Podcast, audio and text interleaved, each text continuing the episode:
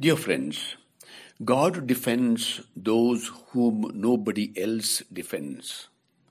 Jesus was looking at families that struggled to survive, at people dispossessed of their land, at starving children, at prostitutes and beggars, and those who were neglected by the people because they were untouchables. He never said they were good or virtuous.